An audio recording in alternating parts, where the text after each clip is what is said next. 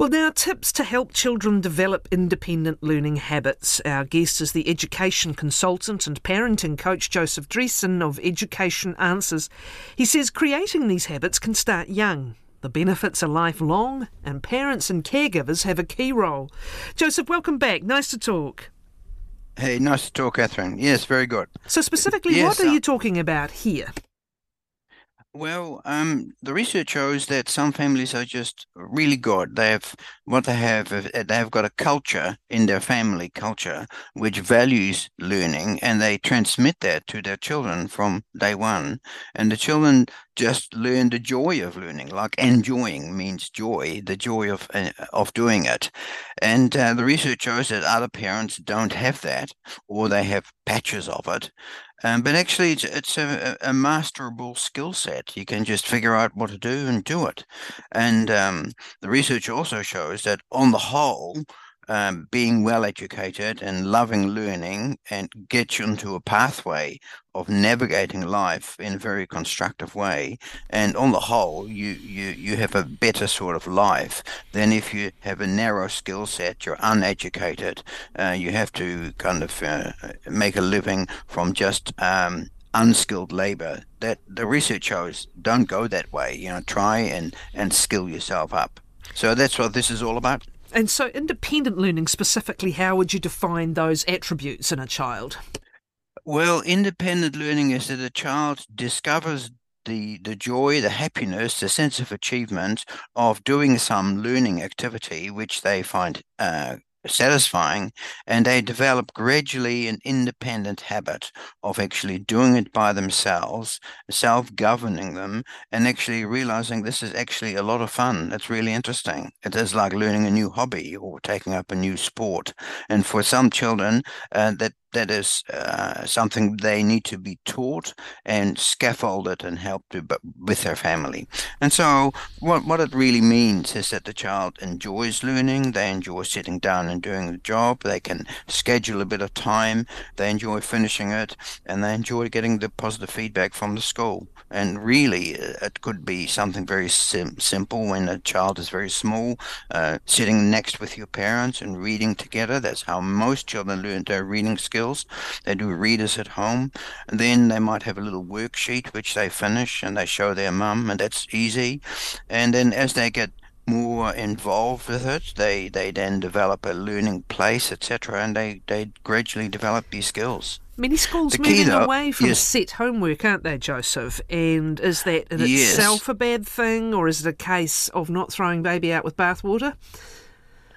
Well, um, I propose that the concept that that is actually a long-standing New Zealand culture that homework sort of is actually a waste of time and uh, it's annoying for the kids and and why should we do that but but but unfortunately that contrasts very strongly with European um, families and also Asian families. Um, they don't believe that. They think actually the earlier you can start a child on, on that path of, of learning and enjoyment, the better it is.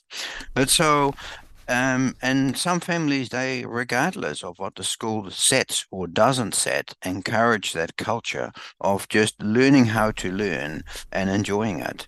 So uh, whether or not the school gives you anything, you can you can set the child something which they want to do. Maybe a, a, a, a make a movie uh, um, with the internet, or uh, they uh, set a uh, set themselves a task to develop a series of photographs, and they email that to their friends, etc. It's all learning. It's all doing things but uh, just scrolling through Instagram, Instagram, yes. and and just texting your friends, it's a different activity. So it's that. purposeful. It's purposeful, and it requires some um, cognitive effort. All right. So what's the parent's role here in helping develop this? Well, the parents set the stage of that they they transmit their values to the child by just their modeling and their talking.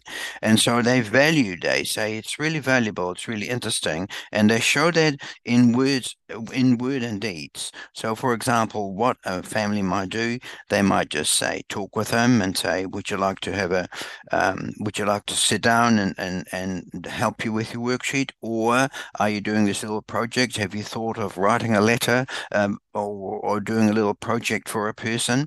They, they just, they just show that. They also talk about what they have done. They, they in a discussion they might weave around that uh, you know they really enjoyed their apprenticeships uh, when uh, when they were younger and how much work it took and and what it was a great thing to pass their exams or you know they might show a photograph of their own graduation.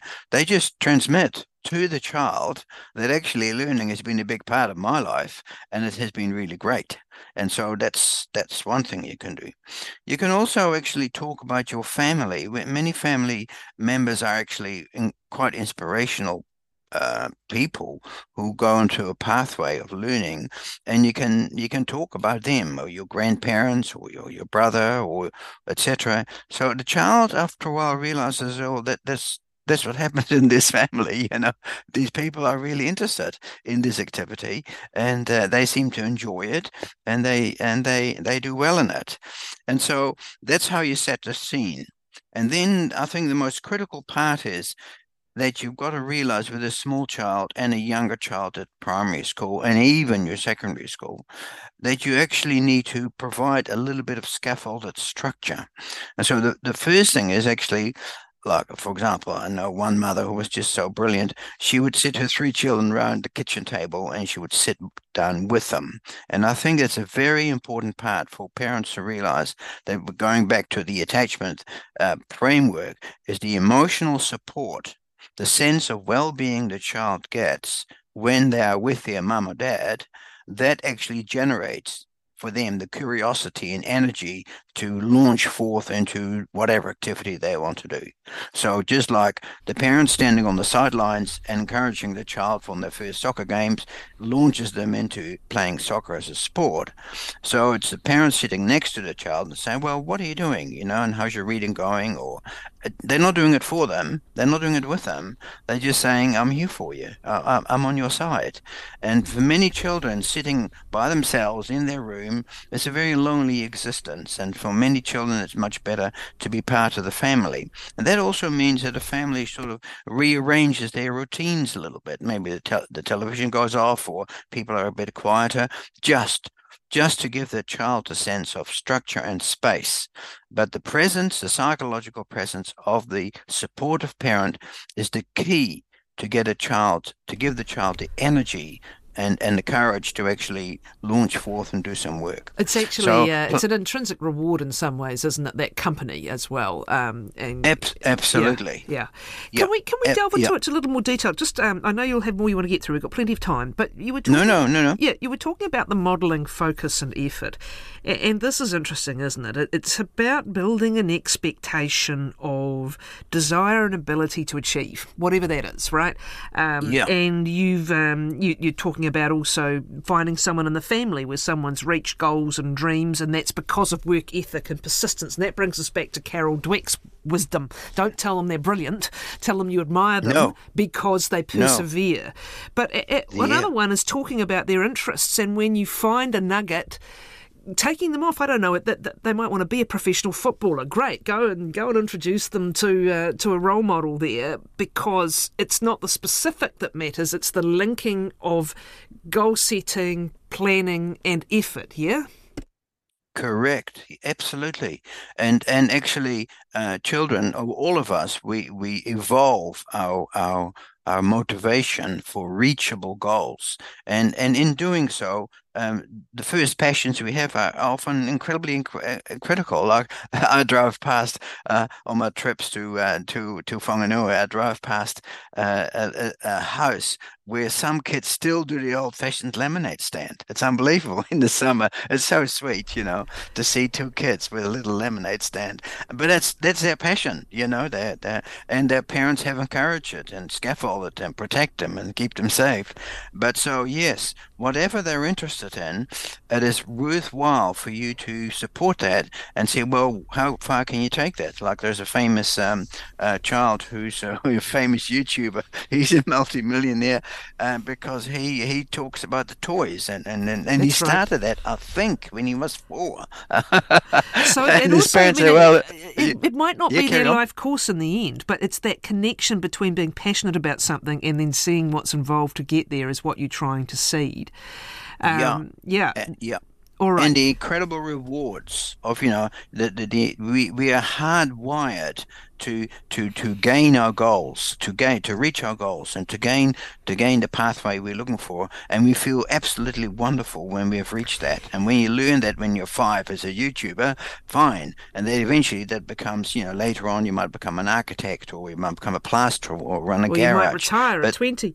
yeah, the structuring. Um... Well, well, actually, you shouldn't be retiring. You know, I know. I know. And, and, and is associated with, with, not retiring. Someone with that kind of. Uh, uh, kind of um, uh, innovation and insight won't. But let's talk about what's sufficient for you. Were talking about structuring and scaffolding.